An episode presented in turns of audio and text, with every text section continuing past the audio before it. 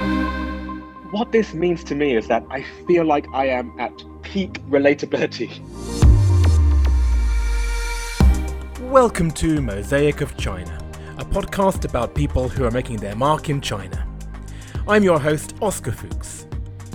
So, around about now, I should have been announcing the start of season 3 of the show. I would have finished all my recordings, there would be photos to share from the fun season launch party, and we would be ready to hear more stories from people's lives in China. But no, the launch of Season 3 is still nowhere in sight. I was all set to travel around China to finish off the final few recordings when things started to shut down, and now I've been stuck in Shanghai for a month. And for most of that time, when I say stuck, I mean stuck. The locked indoors, mind turning to mush, extended periods of questionable personal hygiene kind of stuck. Oh, what's that you say? You're locked in? Surely that's a great chance for you to spend your time editing down the upcoming episodes, no? Uh, no. I can't be bothered to do any of that. And even if I could be bothered, Denny is using our home office every day to do his real job, and I can't hunch over the kitchen table for hours editing recordings without putting my back out. So here I am, my motivation to do this light and fun podcast project is basically subterranean right now. And even though I do have enough time on my hands to read Tolstoy's War and Peace, sorry, I mean Special Operation and Peace, I'm instead spending all my time watching a strange cocktail of Bridgerton, Succession, and Bob's Burgers on TV, and all the while drinking strange cocktails of whatever we can make from the remnants of our drinks cabinet. There's enough terrible news out there, and apart from this mini rant, I don't really fancy adding any more negativity into the world right now. So instead, I'm going to try and offset the negativity by publishing this edited version of an interview that I did on another podcast a few months ago. This time it was for a show called Footprints, which is produced by CGTN, the English language news service based in Beijing. Thank you very much to In Chi and his colleague Ning Yan for the invitation to appear on their show, as well as to friend of the show Rebecca Kanthor, who first made the introduction. I've edited down the original show, so if you want to listen to the full version, please check out and subscribe to Footprints, which should be available wherever you're listening to this now.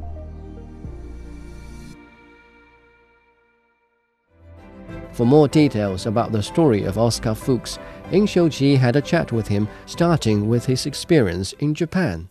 Japan was my first experience living in Asia. The story was that I was studying law and German at university, and I realized towards the end of my studies that I did not want to be a lawyer. mm-hmm. So I chose just the topics that were interesting to me in my final year, and one of those topics was the law of Japan, just a half course on the introduction to law in Japan. And that made me very curious. There was one lesson that I had where the teacher said, you know, this is a concept which I probably can't explain without taking the whole lesson. So I'll just continue and we won't discuss that concept. When I was faced with a Japanese term that had no equivalent concept in the UK, that's what really triggered my interest. So when I heard about a program that would allow me to teach English in Japan, I said, why not? I think my family were a little bit shocked because they thought I might become a lawyer, but mm-hmm. instead I ran away to Japan. You've lived in Japan, Singapore, and China. So, from your experience and observation, what are some commonalities and differences between these three countries? Because my experiences living in these countries were so different, I'm always quite wary about commenting on their commonalities and differences. Mm-hmm. But what I will say is that there are some similarities in the way people think. They tend to be more deferential towards seniority. They tend to be less confrontational. They tend to have a stronger identity as a member of a family group. These are all generalizations, of course. Just like with every generalization, there are many exceptions. I think the differences that I observed were around the nuances in how people communicate with each other. I think people in Singapore, they can be a little more casual, where people in Japan are much more formal. Actually, in that way, I found the Japanese to be quite similar to British people. Yeah. We can both be very polite, we can be very charming, but underneath the politeness and the charm, we can be a little reserved, you know, sometimes a little cold. China, see, China is much harder to generalize. In parts of the South, the culture reminds me of Singapore. And then Shanghai sometimes reminds me of Japan, where you sometimes need to read between the lines of what people are saying. They're not always so direct. The north of China, they're quite direct. The hmm. people there are quite cheerful. It can be quite confronting, but actually, I find the communication in the north of China quite refreshing. China has so many regions that even cities have their own microcultures, right? So Right. I always find it a little foolish to try and say anything comprehensive about China. Japan culture is a little more homogenous. Singapore culture is a little more international. So I somehow feel a little less foolish when talking about those places. I've lived in Hong Kong for three years and Shanghai now for six, seven years. And as the years progress, I seem to feel more and more foolish and less and less confident about trying to generalize about China at all. Yeah, this country is so huge and diverse. Right. So, what kind of cultural shocks have you experienced when you moved to China?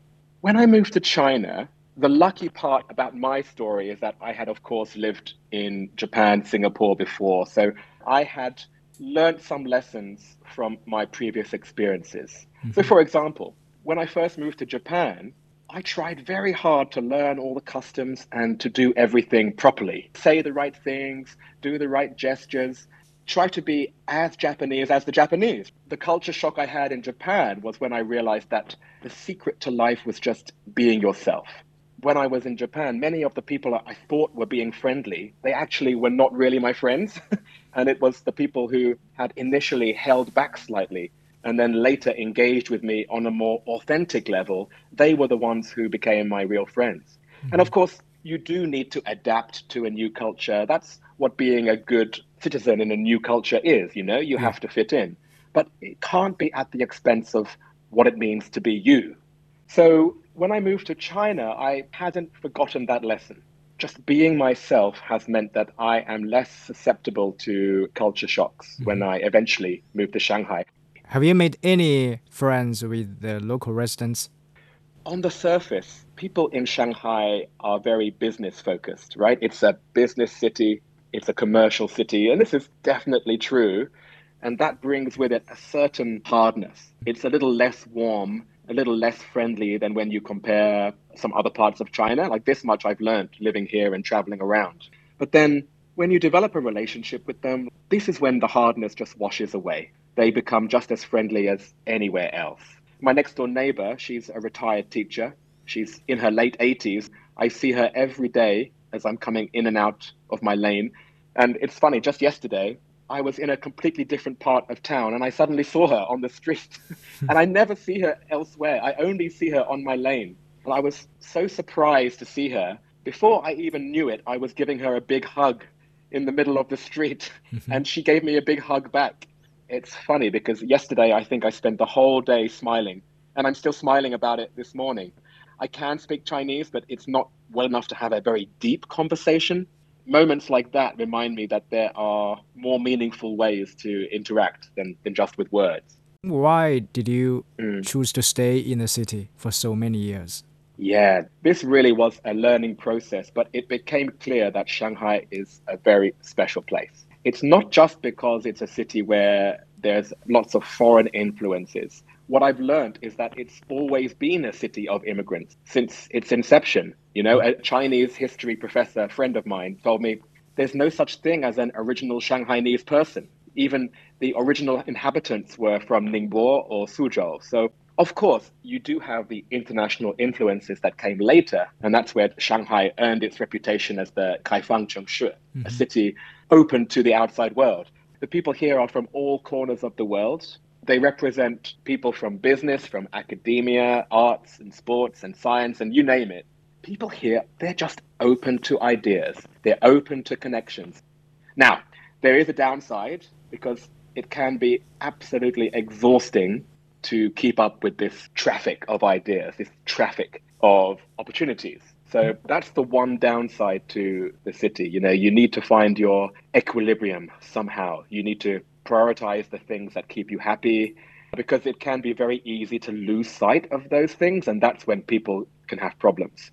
But um, what I'm seeing, especially with the younger generation, is that they understand this. The younger people here, I think, they're trying to have lifestyles that are more sustainable. And those are the people that I think are going to form the future culture of Shanghai. Yeah. So Shanghai is very open and diverse. Do you think this city is a um, place of opportunity for foreign nationals? Oh, definitely. It's the easiest place. It's the most productive place. In some ways, that's a negative because people will say, well, it's not the real China. And I think they're right. You know, mm-hmm. it's not the real China, just as London is not the real England, New right. York is not the real America. But because of this confluence of ideas and people, I think it's a great place to base yourself. I was in my headhunting company. It was extremely useful for me to be based in Shanghai. As a headhunter, I really should be meeting my clients at their global headquarters. I tried to start planning these trips to my clients, and then I realized, wow, these clients are spread across the whole of America, the whole of Europe, I would need like a three month road trip to visit all of my clients across these continents. But then I realized being in Shanghai that actually the world was flying to me. You know, I didn't need to go to all these places. At some point, they would come to me. And that was the unique attraction about being based in Shanghai. Right. You've been in Shanghai for more than six years, I think. So, what kind of changes mm. have you noticed in terms of its urban infrastructure and its cultural environment? Well, let me talk about the urban infrastructure. I do continue to see changes all the time. The pace of change hasn't seemed to slow down in all my six years here. I'll tell you what I noticed the most, and that is the environment feels much greener in the city these days. You know, the city has made a huge effort to bring more nature into the city especially since I've been here. That's the one thing I do miss about living in places like Hong Kong and Singapore, where you do have much easier access to nature. Even Beijing, where you are, I think you can get to the mountains pretty easily outside of Beijing, maybe one hour. In Hong Kong, you know, I could hike 30 minutes from my home in Hong Kong and I would be up a mountain. In Singapore, I had monkeys stealing mangoes from the tree in my garden it's very difficult to replicate that in a city like Shanghai. But that's the effort that they're making. And I really appreciate that. It's turning Shanghai into an even more livable city, mm-hmm. even though there are so many people here. It's harder for me to answer the second part of your question about cultural environment because COVID has definitely made that harder. You know, Shanghai used to have artists and exhibitions and people always coming in and out. And the quality of culture used to flow into this city from all parts of the world. And that is recently a little lacking, I'm afraid. You do still get interesting exhibitions, but not at the same number that we used to. I guess we're just looking forward to the days when this can bounce back. Have you traveled to other places in China other than Shanghai? Yes. You know, normally, if I had a week or two I would leave China and I would see my friends in Singapore or Tokyo or London. But with COVID, you can't travel. So, in the last two years, especially, I have traveled to many different places that maybe otherwise I wouldn't have gone to. So, I spent time in Gansu, in Xinjiang, in Yunnan, in Guizhou. I just came back from a trip to Xining mm-hmm. in Qinghai and Hangzhou, many different places. And I'm really understanding more and more the diversity of China. Now let's take a short break. Next, Fuchs will talk about why he launched his Mosaic of China project and how he got to better understand and present this country in his talk show. Stay tuned. You've been listening to Footprints. I noticed that the representation of China in the media was always focusing on, well, one of my podcast interviewees, she is a fashion journalist, she had a great quote and she said, People look at big, bad, weird China.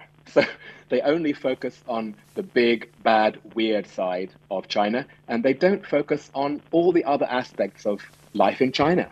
So I wanted to present a different image, something which was more focused on just the lives of people who live in this country. How many guests have been invited to appear on your show? Right. Well, every season consists of 30 guests. That's the number that I came up with that works best to allow for as much diversity as possible. Mm-hmm. And now there have been two seasons so far. So altogether, that makes 60 guests. And then when I launch season three, there'll be another 30 coming up. The Mosaic of China is about telling stories of people from various walks of life and different cultural backgrounds. Through speaking with your guests, you have a much better and deeper understanding of China and the people who live here. Absolutely. That's a very selfish byproduct of this project.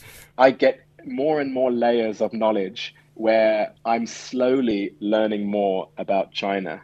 This is where it's interesting because I like to keep an element of ignorance at the same time. Let me explain it. When I was doing headhunting, I was working with management teams, and they were often cross cultural management teams. Sometimes you ask the team, why do you do it like this in China? Or why do you do it like this in Japan? Whatever, right? Mm-hmm. And the Chinese person would sometimes say, well, that's just how we do it in China. Sometimes the foreigner who has lived in China for a long time, they will agree. They will say, yeah, that's just how things are done in China. Sometimes the foreigner adapts too much. Sometimes you need to have the foreigner who has just arrived into China. They are the ones who ask the question, no, no, really, why do you do that? If the answer is just, oh, that's just what we do, that's just Chinese culture, you really have to investigate that. Is it culture? Or mm-hmm. is it an excuse not to change? You know, what even is culture? Because culture itself can be hijacked, it can be manipulated, depending on the reason why people are saying that. So I learned that from my headhunting days as well. Yes, I do learn more and more. At the same time, I still try to keep that naivete I still try to keep that part of me which remains inquisitive and ignorant so that I can ask the right questions. How did you get the financial support for producing your show? This is why it's not a business. I don't get financial support. I have the luxury of being able to fund the project myself. Mm-hmm. Now, having said that, I do get some donations from fans and from some organizations, people who understand the ethos they would just want to support what I'm doing, but actually it doesn't pay the costs. And it's also not why I'm doing the show. You know, the fact that I'm independent mm-hmm. and the fact that this is not a business, it's just a passion project. This is what hopefully keeps the project more pure and hopefully more trusted by its listeners. So I don't think that it will ever be something which will be fully financially supported. Besides producing and hosting Mosaic of China, what other things keep you busy at the moment? Well, actually, I am a student. Um, when I sold my company, I didn't just start the podcast. I also enrolled in a master's degree program at Shanghai Jiaotong Daxue, where I'm studying a master's of modern Chinese studies, which is a great course. is a mixture of philosophy and history and literature of modern China. So I attended lectures for the first year, and then I am now writing my thesis. So oh. that's what keeps me busy outside of the podcast. What are your plans for your show and you and for yourself? Well, the plan is to just keep going for now. Maybe I'll still be here doing this in five years, and maybe I won't. This is, I think, how I've always lived my life. So I don't really have a plan. Uh, especially these days, right, with COVID, the future seems so unknowable. So I'm just trying to focus on living in the now. And just like how things happened that I moved to Shanghai, uh, moved to Hong Kong, moved to Singapore, something will present itself. Yeah. Uh, And maybe I'll end up in Beijing. Who knows? mm-hmm. Do you mind telling us something about your family background and your life back in Britain? That's a good question because we are all a product of our childhood and our upbringing, I think. I come from London. My father is Czech with an engineering background. Mm-hmm. My mother was Slovak with an artistic background. She was a very accomplished pianist and mm-hmm. piano teacher. And then I went to a school in central London where my class was a mix of people from all over the world. And at that time, you know, you don't really question your upbringing. You just live your life, you just get on with it. But now, when I look back, I can see how I've always been absorbing this absolute mess of cultures in my background. And I've always enjoyed it. This is one of the reasons why I feel like I'm in exactly the right place at the right time. I have a mix of practical and artistic in my background. I have a mix of cultures. I'm now in my 40s, so I can still just about remember my 20s and my 30s, yet I can also relate to people in their 50s and their 60s. My generation straddled the digital age. We remember the time before mobile phones, before email, right. and yet we've adapted to the modern age uh, you know, and I've also spent my life, of course, half in Europe and half in Asia. Mm-hmm. Uh, I've had a lot of luck, I've had a lot of success, but I've also experienced tragedy. So, what this means to me is that I feel like I am at peak relatability. I feel like I can relate to many people. So, when you ask me about my childhood, it does make me think yes, I can track the narrative of my life up to what I'm doing today. It almost feels like this is exactly what I should be doing. Great. Thank you very much for talking to me. Oh, thank you, Shachi. Mm-hmm. Really great to speak with you. With that, we conclude this edition of Footprints. This is Lai Ming. Thanks for listening. See you next time. Bye for now.